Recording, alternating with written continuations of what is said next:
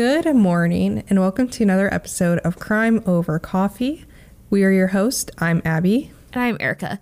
Today we're going to be telling you guys part two about the infamous serial killer H.H. H. Holmes. I'm going to preface like I do sometimes and say that we are not recording this in the morning before I say what I am drinking because I have made myself an old fashioned in honor of our old story. And no, it is not morning, so don't judge me. Okay, I am drinking some coffee. It's Folgers hazelnut coffee, and it's delicious.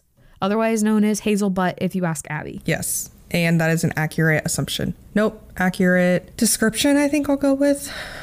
We'll go with that word. Um, so go ahead and pour yourself an old fashioned and let's dive on in.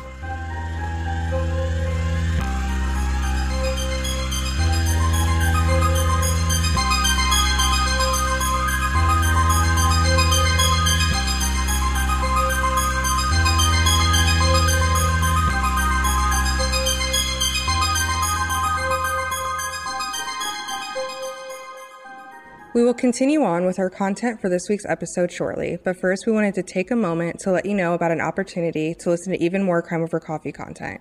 By signing up for a Patreon, you can receive ad free episodes and additional content. To check out this opportunity and sign up for the Crime Over Coffee Patreon, visit www.patreon.com slash crimeovercoffeepod. Thank you again for all of your support. So, if you didn't listen to part one, go back and listen to that. It's going to be very helpful with what's happening here in part two. But we just finished with the murder castle being built, and now we're getting into a point in time where HH is really starting to do a lot of the things that he's known for, I guess. He starts out with not being faithful to his second wife, Myrta, and he starts having an affair with a woman named Julia Connor, who was the wife of Alex Connor. And at some point in time, Alex and his wife had moved into the HH Murder Castle building and was working as a bookkeeper at the pharmacy jewelry counter. So Alex ends up finding out about the affair that Julia is having with HH and obviously gets upset, quits his job, moves away, which when he does, he leaves his wife Julia and their daughter Pearl behind. Julia and Pearl continue to stay at the hotel, the Murder Castle, and continues on her relationship with HH. From my understanding, HH is still at this point in time married to Myrta. Around Christmas of 1891, so not too long after Alex ended up leaving Julia and Pearl behind, Julia and Pearl end up disappearing and it's not known exactly what happened to them. HH claims that Julia died during an abortion, but that was never confirmed.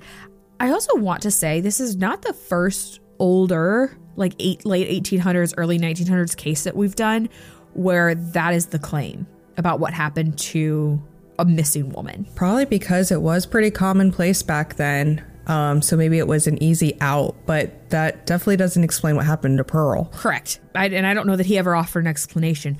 I think the unfortunate thing, which we kind of talked about in part one, I think the unfortunate thing that we're seeing is just that time period. It wasn't easy to keep track of all this stuff. So now, you know, a hundred and whatever years later, looking back on it, we can piece all this together and we can be like, that was suspicious and that was suspicious and this is probably what happened.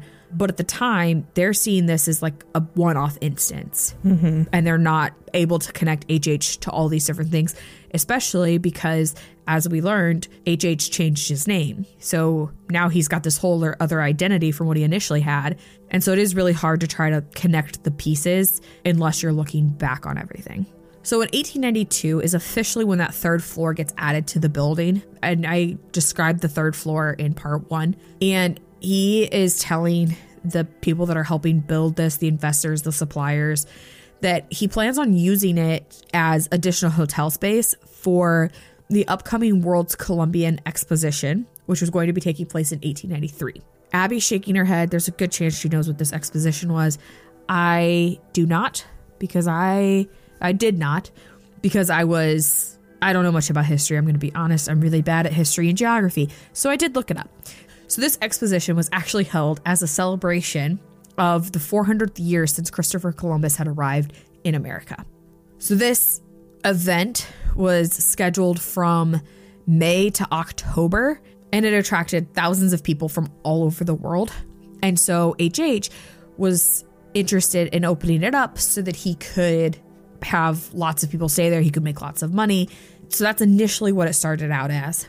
However, suppliers pretty quickly learned that Henry was just hiding their materials in that area and he hadn't paid for any of them. They started searching his building and searching for all of their missing stuff, and it actually makes the news. And so, investors who had been a part of helping pay for and support this part of the hotel ended up pulling out of the deal. And so, that third floor of the hotel was never officially completed. The next interesting disappearance that occurs around HH is in May of 1892 when a girl named Emmeline Cigrand starts working at the building. And by December of 1892, she disappears.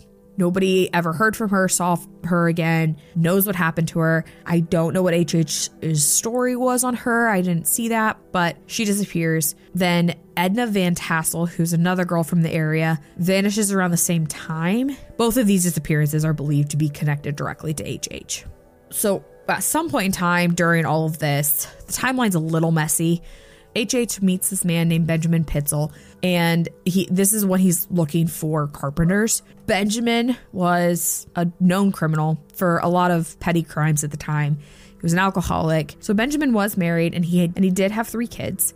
And he and HH became really close friends. And the two of them ended up working on a lot of crime related schemes together, which Abby's going to focus a lot more on in her section of this. So if you guys want to hear more about all of that, that will come later. In early 1893, an actress named Minnie Williams moves to Chicago, and HH offers her a job at a hotel as his personal secretary. She, at the time, owned some property in Fort Worth, Texas, and somehow HH convinces her to sign this property over to him, which then later got transferred to Benjamin, his friend. In May of 1893, HH and Minnie end up presenting themselves as man and wife, and they rent an apartment together in Chicago's Lincoln Park. I don't exactly know who's living there, if it's both of them, if HH is still living in his castle, or if they're both living together in this park. Either way, Minnie's sister, Nanny, ends up coming to visit in July and she ends up writing a letter to her aunt saying that she's going to accompany quote unquote brother Harry to Europe. I don't know if it was referring somehow to Henry or what. I feel like that's such an issue with these older cases. It's really trying to decipher what they're talking about, what information's relevant. It's just kind of all thrown in there and pieced together, but it is a little troublesome trying to kind of connect those dots. It really is. And once again, maybe she was referring to him, no idea. Maybe they did have a brother named Harry, but I feel like the way that it's presented in a lot of the articles is kind of a suspicious way to say that they didn't have a brother. Either way, neither Minnie nor Nanny were seen alive after July 5th, 1893. So whether or not they actually went on this adventure to Europe isn't officially known it's believed that they were victims of, of HH's murder castle. Like I'd said, in 1893, the World's Columbian Exposition is taking place. Also known as like the World's Fair, if you guys have ever heard of that. Yes. He actually has, he starts advertising his hotel, his castle, as the World's Fair Hotel because it's what he, he's kind of wanting to point out and want people to come stay there. Like the World's Fair is happening. This is the hotel to stay at for it. And it's only a few miles away from the fairgrounds that's occurring. It's only a few miles away from the fairgrounds where this exposition's occurring. And so he ends up kind of catching the interest of a lot of people to come stay with him by the newspaper ads, but he also ends up going with Benjamin and his children to the fair. And he starts saying to people in person, like, hey, come stay at my hotel. Hey, come stay at my hotel. So he's getting a lot more people to stay there. He's also he's a doctor who's dressed really nice. And so, you know, when somebody presents themselves as a doctor, there usually is some level of respect there. And so a lot of wealthy women, he was, you know, going up to them and saying, Hey, if you come stay here, you're going to have a great night's rest. It's the best hotel in the area. And they were from out of town. They weren't super noticed in this area. So they would go and they would stay there and then they would never be seen again. Something interesting that I, I am picking up on obviously, his victims ranged, but you know, earlier in his life, it was like little boys would be turning up missing, but it seems once he's kind of established himself in Chicago, it sounds like a lot of women are who's going. It is very focused, yeah, very focused on women. At the end of the fair, there is a list of missing people that are reported, and there are no fewer than 50 people who went missing during this fair that were able to be traced to going to the murder castle. And that's the last place they were known to go. That is a substantial number. That is a very high number of people that were reported to be there. And not to judge, but this goes on for months where he's just bringing people there and they're finding out that that's the last place they went and nothing's being done. Yeah, it's kind of bonkers. I wonder if part of that's because a lot of them are coming in from out of town, so they just assume they're fine and they're at the fair and they're not really knowing that they're missing until it's done and they're not coming back home. I, yeah, and that's the thing. I mean, it may have been at the end because, like I said, the, the fair ran from May to October, so maybe it wasn't until October that we had a better idea mm-hmm. of how many people actually went missing. On August 13th, 1893, the third floor of the murder castle caught fire. Only a few people were in the building at the time, and everybody was able to get out. Henry had also taken out insurance policies on the building with four different companies. And so all of the companies sue immediately. And I don't know if it's legal to have it through multiple companies, and maybe that's why they were suing, or if they were just suing because they really thought that HH had started the fires and it was on purpose. So at this point, Henry does what he typically does and he flees in July. The next place he's known to be is in Fort Worth, Texas, where he's looking to build on the property that Minnie Williams had transferred to him a while back. That same month, he is arrested and he's briefly incarcerated for the first time after being charged of selling mortgage goods in St. Louis, Missouri. All right, everyone, I'm going to go ahead and kind of take over the story now. As you know, where we left off, H.H. H. Holmes had been arrested for the first time. Um, I am going to backtrack just a tiny bit and give some information uh, as it relates to Benjamin Pitezel. And Benjamin Pitezel was a friend, accomplice, a number of things to H.H. H. Holmes. He had actually moved to Chicago with his family in the fall of 1889. He moved there with his wife, Carrie, and his five kids Dessie, Alice, Nellie, Howard, and Wharton. Pitezel kind of he struggled throughout life. He he was really devoted to his family, but he really had a hard time working. He did odd and end labor jobs. However, a lot of times those wouldn't turn out well or they'd be short lived. And so this was no different when he ended up moving to Chicago and he's looking for more odd and end jobs. And he comes across a ad in a newspaper that was placed in search of carpenters. And this actually was placed by H.H. H. Holmes. So this is how Benjamin Pitezel is introduced to H.H. H. Holmes.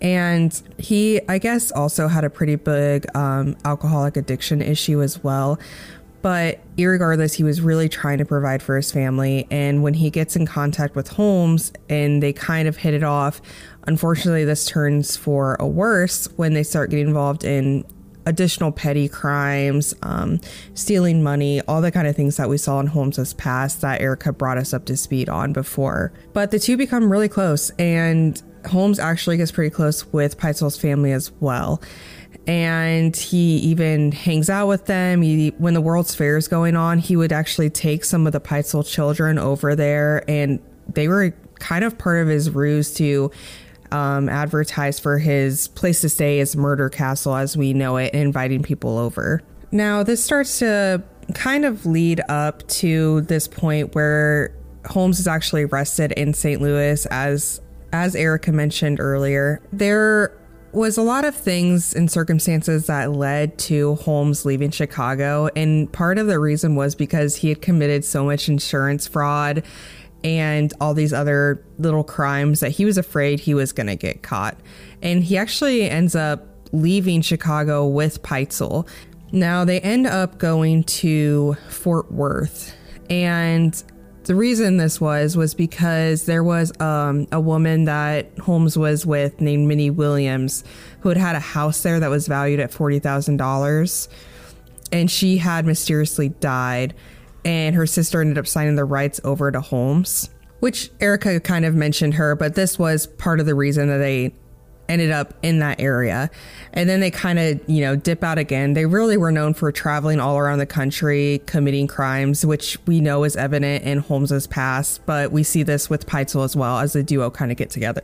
And this leads us to when he was picked up for the first time officially in St. Louis for the charge of selling mortgaged goods. While Holmes is incarcerated for this crime, he has a cellmate named Marion Hedgepeth, and Marion and Holmes come up with this plan. And essentially, Holmes is going to take out a life insurance policy for $10,000, fake his own death, and then Hedgepeth, his role in this was he actually knew like a crooked lawyer that he was going to give the name to um, Holmes, so Holmes could use him to claim that insurance benefit. And in exchange, Holmes was going to pay $500 to Marion Hedgepeth after all this happened. Now, this will come up a little bit later, but I just wanted to throw that out there so you guys have that in mind. Now, at some point, Holmes is released on bail. His new wife at the time, Georgiana Yoke, had paid for his release. And it seems that she didn't really know exactly who Holmes was and all the the bad things he had done up to this point. As Ericka mentioned, and we've talked about, he was a pretty charming dude and he was very good at manipulating people. After all this, Holmes is kind of reunited with Pitezel, Benjamin Pitezel, and they come up with kind of this similar plan. So essentially, what they decide is instead, Benjamin is going to fake his own death and they're going to bring Carrie Benjamin's wife in on the plan so she knows what's happening and they're going to make her the beneficiary and they're all going to split the money. Now, what would happen ideally is Holmes is going to find a cadaver or a body from um, one of the different medical fields, or you know, how we were talking about how we would sell to them. But he was going to find one and badly mutilated enough that you could potentially identify it as Benjamin Pitezel. And then Carrie would collect the money, and Benjamin would be in hiding for a while until he could come up with a come back out of hiding. So, how this whole plan is going to work is Benjamin's actually going to present himself as this inventor under a different name, B.F. Perry, and then he was going to die in this lab explosion and be disfigured. And they were going to, like I said, have his wife, quote unquote, which was his real life real life wife, but also in the scheme as well, collect the money. Now they in Philadelphia rent this building and Pitezel does disguise himself as this as this BF Perry. And at some point what happens is somebody shows up to do business and he finds Pitezel's body, who he thinks is Perry. Now, this all happens the guy shows up to their place. It's 1316 Callowhill Street, and he sees a body and he's like, oh crap, and alerts authorities. So, in theory, what had happened was it was a cadaver and Benjamin's in hiding. But what turns out is that Holmes actually kind of double crossed Pitezel and actually did end up murdering him. Well, that is unfortunate for Benjamin. Maybe a reason not to get involved with murderers and people who are scam artists because like i don't know. I, I feel like in these situations they just there's not really a loyalty and it nobody ends up safe in these situations because anybody can turn at any point in time. Yeah. And you know to benjamin's benefit i don't know how much he actually knew about holmes and what all he had done at this point but it is really unfortunate for him that it turned out this way. I mean, I'm sure it made it look really realistic that it was Benjamin's body then. right. Well, what Holmes had done. Now, remember, he's still got to convince Carrie that Benjamin's fine. So the plan still kind of goes on. So, what he had done was essentially killed him with a large amount of chloroform and then set his body on fire and disfigured his face. And so when the insurance company and police and detectives have they want somebody to identify this body. They want it to be a member of the family.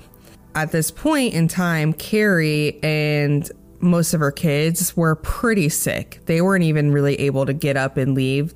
And so what holmes did was he said he was a close member of the family and then they brought in dessie who was the oldest and they went and identified the body so, what he does is he takes the 15 year old Alice, Benjamin Carrie's kid Alice, to go with him to identify the body, while Dessie, the oldest of the kids, stays to take care of the other ones in Carrie who are ill.